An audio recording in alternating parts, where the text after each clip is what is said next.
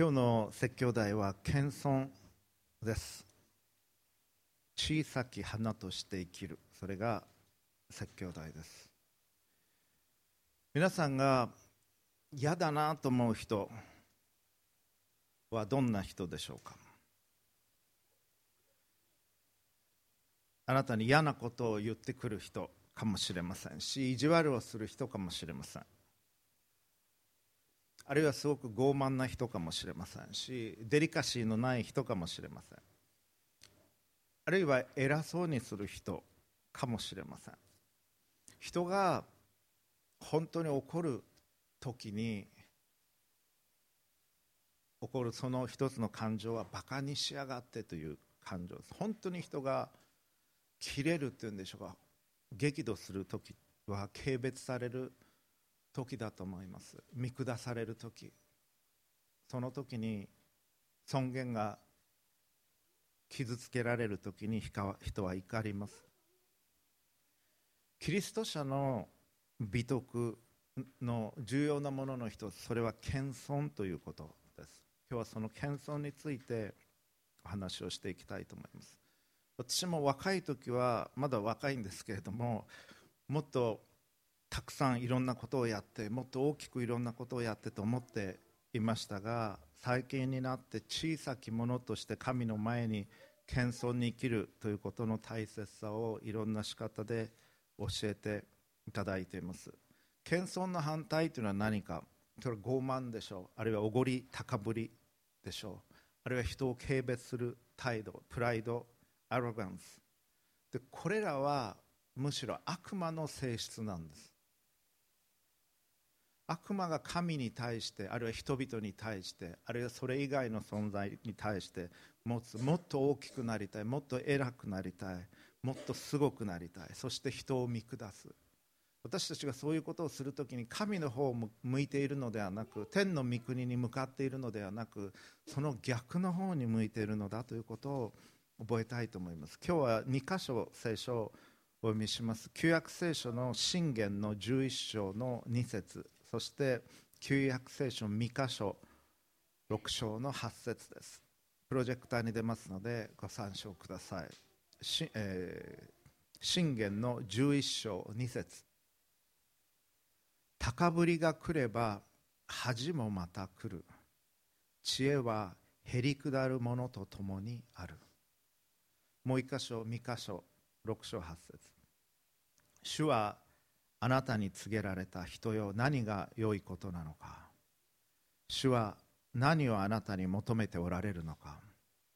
それはただ公義を行い、誠実を愛し、へりくだってあなたの神と共に歩むことではないか。以上です。これらの聖書箇所はとても重要な箇所だと思います。特にミカ書のこの箇所は有名な箇所でもあります。私たちはなぜ傲慢になるのでしょうか？どうしてだと思いますか？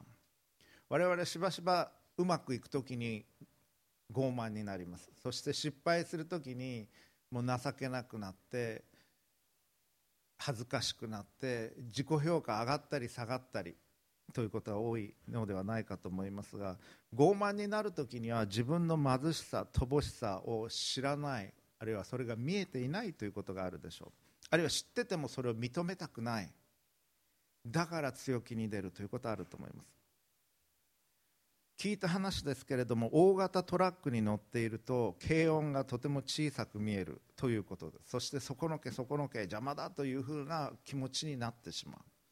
なんとなく想像すると分かるような気がします。大きいトラックに乗って上から見下ろしているときに、小さな軽音はもう邪魔に見えるかもしれません。大きなトラックに乗っているときに自分が大きく見えてしまうというのはあるでしょう。自分がいる場所の影響を私たちは受けます。大きな強い国に住んでいるときに、小国が、小さい国が生意気に見えるかもしれません。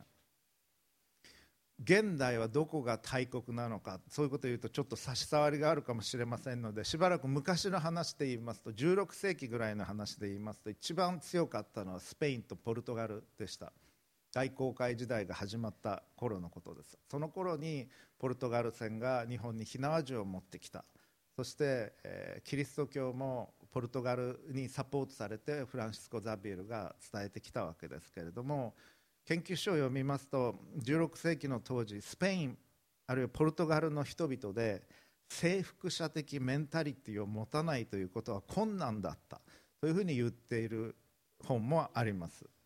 力が強く、圧倒的に力が強く、どうしても言うことを聞かないんだったら力で武力で分からせるしかないというようなメンタリティがあった。だから植民地化もあるいは悲しいことですがキリスト教宣教も場所によってはそういう形で進められていったということがありました。強い国というのは力ずくでどうにかしようとしてしまいます。大企業で働いていると自分が偉く思えるかもしれません。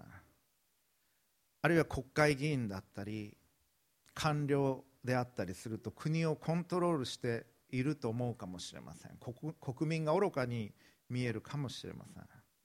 しかし私たちは謙虚でなければなりません。なぜか、あなたが偉いからではないからです。たまたまそのポジションに置かれているだけです。人々に仕えるために、私たちが傲慢にならないためにどのようにしたらいいのか、今日は3つのことを申し上げていきたいと思います。私たちが謙虚であるために、神の小さき花として生きるために必要なこと、第1番目に人がどのように作られたかを覚えるということです。人というものはどのように作られたのかということを覚える。創世記を見ますと、神が天地創造を6日間でされ、そしてまた人を作られた話が出てきます。アダムは地の塵から作られたという表現がなされています。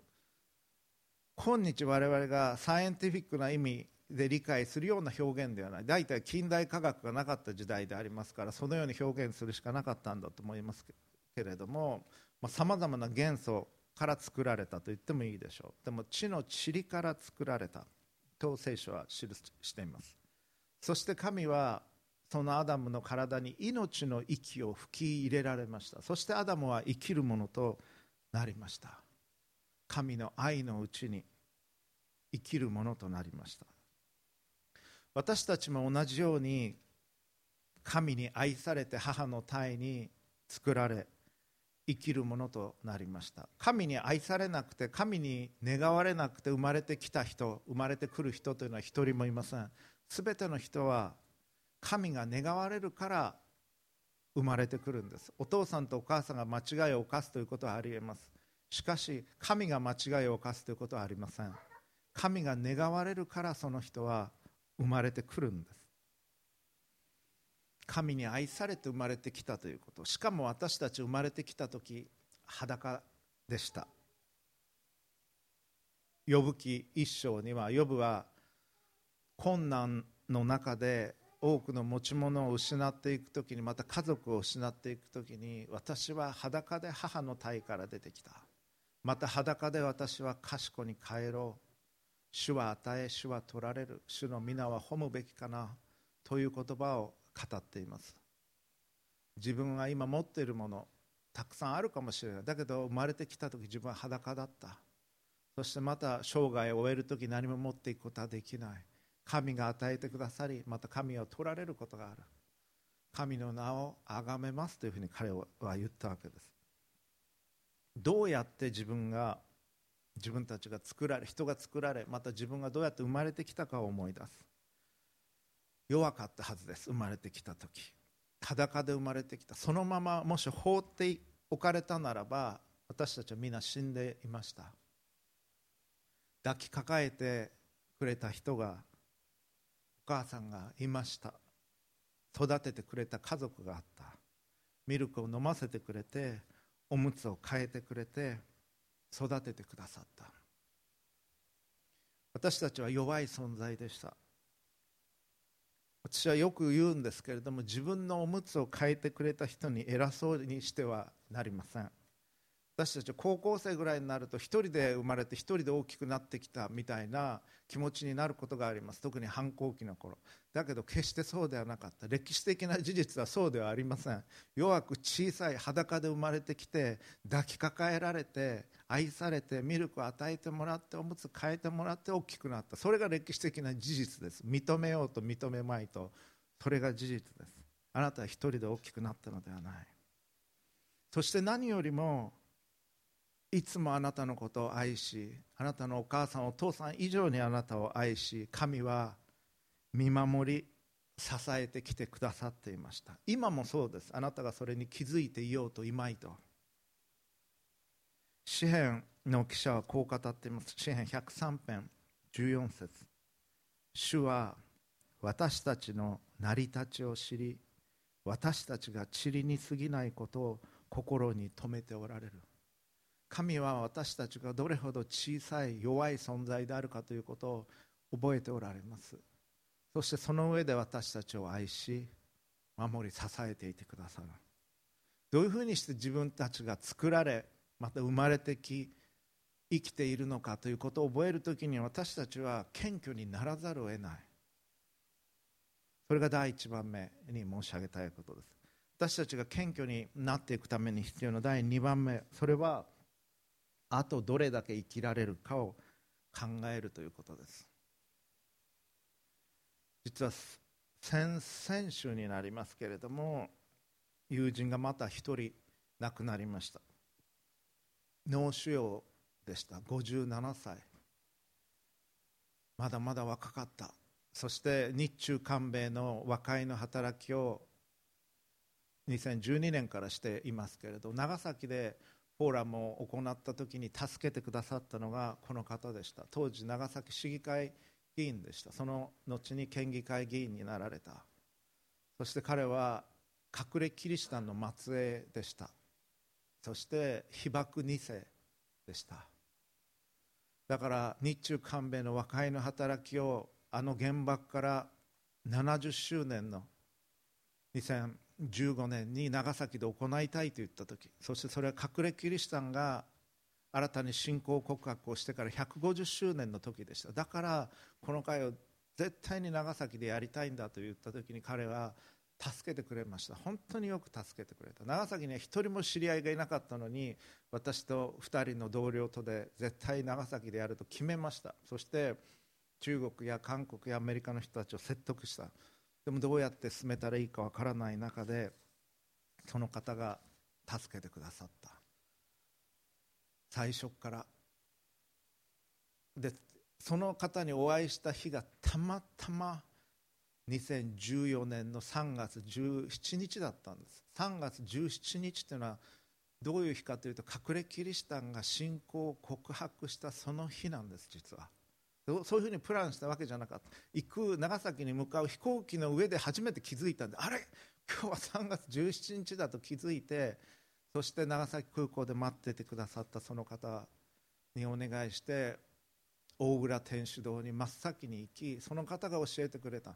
どこであの方々、イザベリナ・ユリという方なんですが、あの方が信仰告白したのは、我らの胸、あなたの胸と同じというふうにプチジャン神父様に信仰を告白したのはどこですかと聞いたら、ここですと言って教えてくださった。まっすぐ行って右側の聖母マリア像の前でした。それから13ヶ月で長崎をなんと6回も訪問し、その準備とその後の働きをしました。ですからとてもお世話になった方であり、とても大切な方でした。だけど生涯をわずか57歳で終えていかれた。それはとてもショックなことでしたし、死をリアルに感じる出来事でした。日本人の平均寿命は男性が80歳、女性87歳です。大体よく病気になって余命の宣告をされるっていうふうに言いますけれども、それはもうすごく短い、何ヶ月とか1年とかだったらそうかもしれませんが、統計的には出てます。あと何年かっていうのは87から引いてください。あるいは80から引いてください。平均より長く生きるかもしれませんが、大体その前後だと思います。私たちは寿命へのコントロールもできないし、死後の世界に対するコントロールも持っていません。そのことを覚えるときに、私たちは謙虚にならざるを得ない。今生きているこの時代に、この年数のうちに何をすることができるか、何をすべきなのか。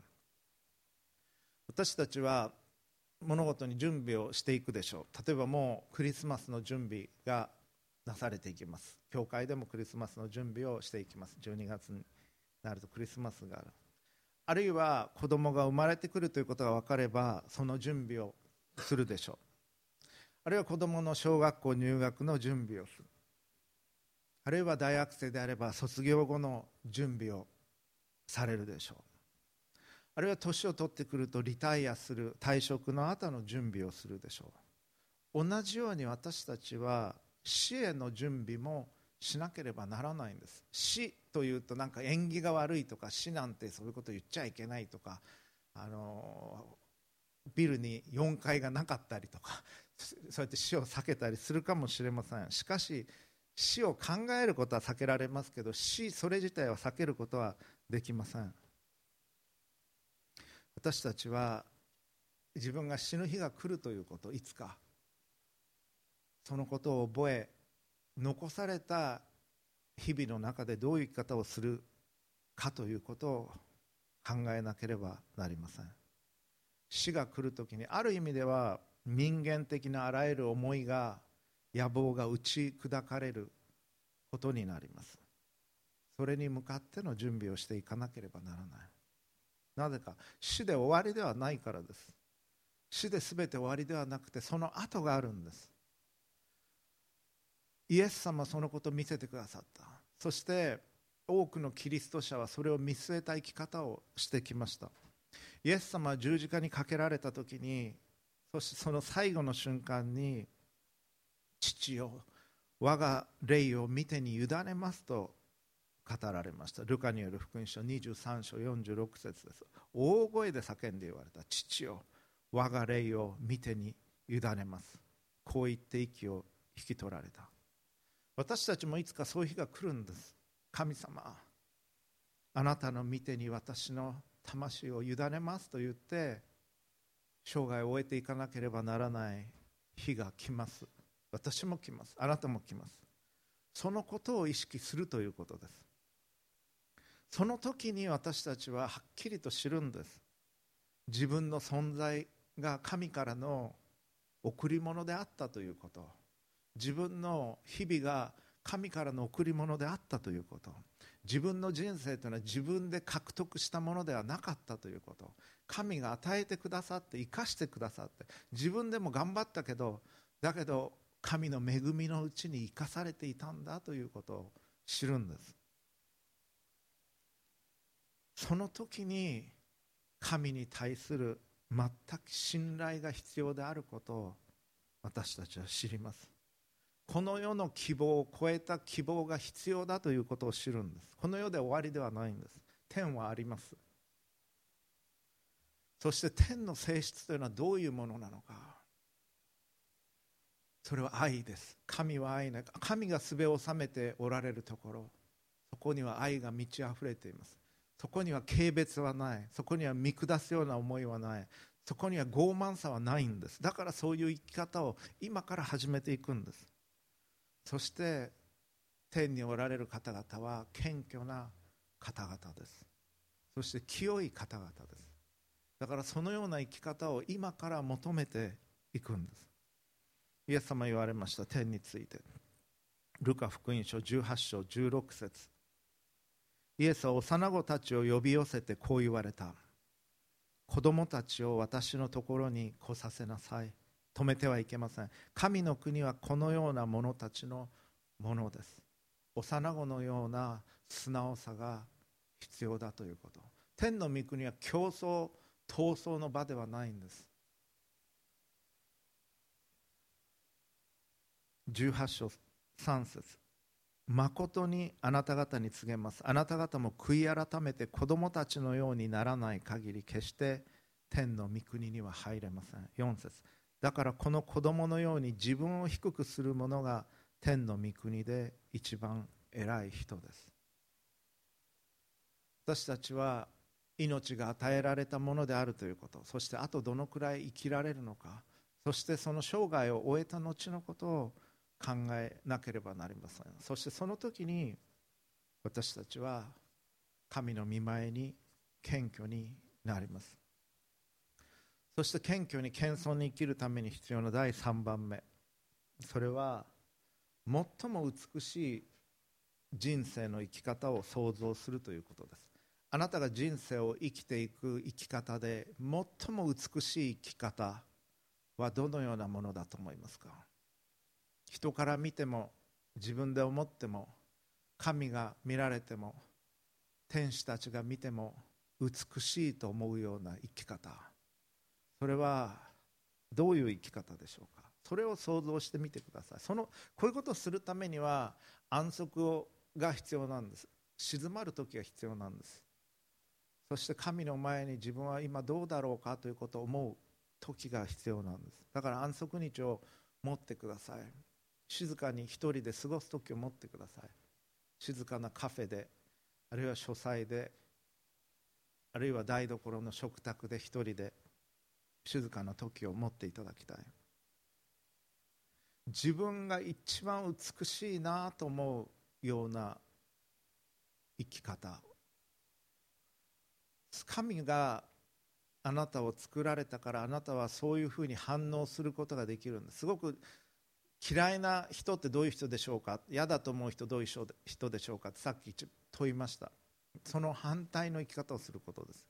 醜く自己中心的で傲慢で人を見下す、優秀かもしれないけどいろいろできる人かもしれないしお金持ちかもしれないけど美しくない生き方をしている人、その反対を考えてください。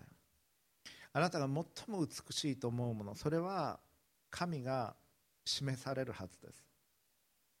おそらく我々が典型的に憧れるような政治家、政治家憧れる人は少ないか、セレブに憧れる人いろいろいるかもしれません。お金持ちで、大きなお家に住んでいっぱい海外旅行をしておいしいものを食べて高い洋服を着る、いろんな知り合いがいるというものはすごいなと思うかもしれないけれども、必ずしも美しいものではないと思います。苦難がなく皆から褒められるもの、それは最も美しいものではないでしょう。それはサタン的に求めるものなんです。みんなから崇められたい、サタンはそう思った。そして神のようになりたいと思った。そして苦難もなく自分で全部コントロールしたいと思った。全部自分の力が及ぶようにしたいと思った。それは神の反対方向の生き方なんです。セレブ的でないとするとどういうのをイメージとして持ったらいいか。おそらくあなたのお母さんに一番感謝することを考えてみていただきたいと思います。あなたがお母さんに一番感謝することはお母さんが美人だということではないと思います。美人かもしれませんけど、皆さん美しい方いっぱいいらっしゃいますからそうだろうと思いますけど、一番感謝することはお母さんの美しさではないでしょう。お母さんの愛だったはずです。お母さんがあなたのために犠牲を払われたこと、お母さんがあなたを諦めないでいてくれたこと、いつも思っていてくれたこと、心を込めて育ててくれたこと、それがきっと一番感謝することじゃないでしょうか。そこには必ず犠牲があるんです。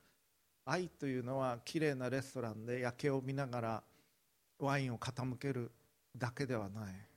雨が降ってる中、寒い中、駅まで迎えに来てくれること、行ってあげること、大変な中一緒に泣くこと、支えること、諦めないこと、困難の中で一緒にいてくれること、早起きすること、夜遅くまで起きていてくれること、寝てても起きて子供にミルクをあげること、そういったものが実は本当に美しい生き方ではないでしょうか。実は最も大切なものというのは見えないものでしょう。ものをもらうと嬉しいでしょう。例えば iPhone11 が出た、それ誰かくれるっていうとそれは嬉しいかもしれません。だけどそれも古くなります。1年2年3年5年も経つともっと新しいのが出てるでしょう。一番大切なものっていうのは物質的なものではない、買えるものではありません。例えば健康、スティーブ・ジョブズが亡くなる直前に、あなたの代わりに病気になってくれる人はいないんですということを言われてました。彼はがんを患っておられた。健康っていうのはお金で買えない、友人も買えない、家族も買えない、恋人も買えない、子供も買えない、親もお金で買ったものではない。一番大切なものっていうのはお金で買えるものではないし、また最も崇高なものというのは何か、イエス様は十字架の上で完成したというふうに言われました。すべてを成し遂げたというふうに言われました。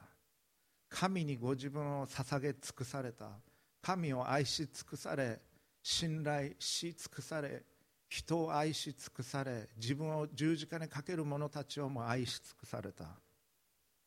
隣人を愛し敵を愛されたんです。最も崇高なものというのは愛です。私たちが救われるのはイエス様の説教や奇跡のゆえではありません。十字架という惨めな姿を持ってイエス様は私たちを救ってくださった。神はあなたや私たちに何かの働きを望むというよりも、私たちの心を求めておられるんです。私たちがどういう心で神と共に歩もうとしているか、どういう心で今日の日を生きようとしているか。神であるイエス様は死を打ち破るために、私たちを救うために、私たちが生涯を地上で終えた後、天の御国に生きることができるように、ご自分が死を受け取られたんです。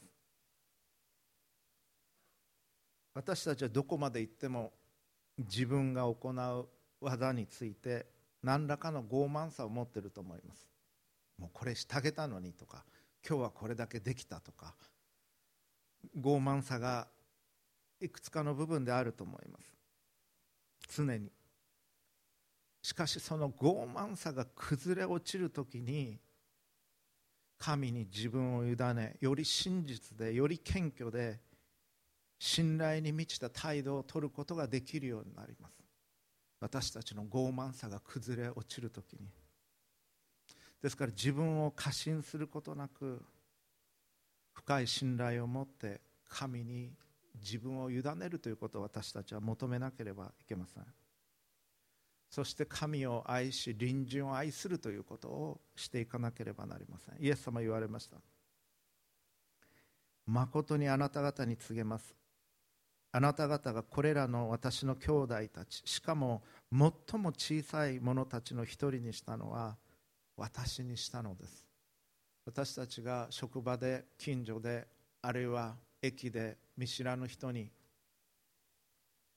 名もない弱い方に何かをするときに、神はそれを喜ばれるんです。イエス様はそれ自分にしてくれたのと同じように喜ばれる。神が求めておられるのは、神の愛を私たちが知り、神を愛すること。そして私たちが自分を愛するように隣人を愛することです。そのような生き方を私たちがしていくときに、クリスチャンがそういう生き方をしていったならば、社会が変わっていくでしょう。周りの人たちに影響を与えるでしょう。でも周りに影響を与えるのは目的ではない。神がそういう方であり、神がそれを願っておられるし、だからそういう生き方をするんです。そしてそれこそが最も美しい生き方なんです。力で相手をねじ伏せるのではない。神の愛を受け取り、神を愛し、自分を愛するように隣人を愛する。そのような生き方をするときに、私たちは謙虚にならざるを得ません。そして神の似姿になっていくんです。神がもともと願われたような私たちの姿というのはそのようなものです。聖書は記します。黙示録 3:19、 私は愛する者を叱ったり懲らしめたりする。だから熱心になって悔い改めなさい。神は私たちを叱られます。愛しておられるから、神のような性質を身につけてほしいと思われるから叱られます。善をもって悪に勝ちなさい、そう言われます。イエス様が歩まれたように、イエス様は言われます。私が歩んだように、あなたが私の弟子であるというなら、そのような歩みをしなさいと。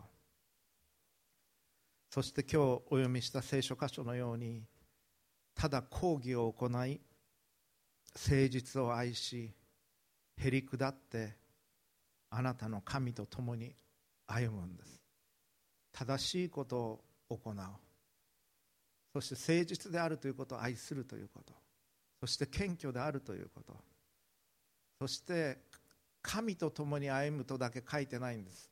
三箇所はあなたの神と共に歩む、親しい私の神様、神はそういう性質を持っておられる。愛であり、寛容であり、謙虚であり、忍耐強くある私の神様と共に今日の日を歩むということ、この週を歩むということを求めていただきたいんです。神はあなたと共に歩みたいと願っておられます。神の小さき花として美しく生きていただきたいと願っておられます。共にお祈りをいたしましょう。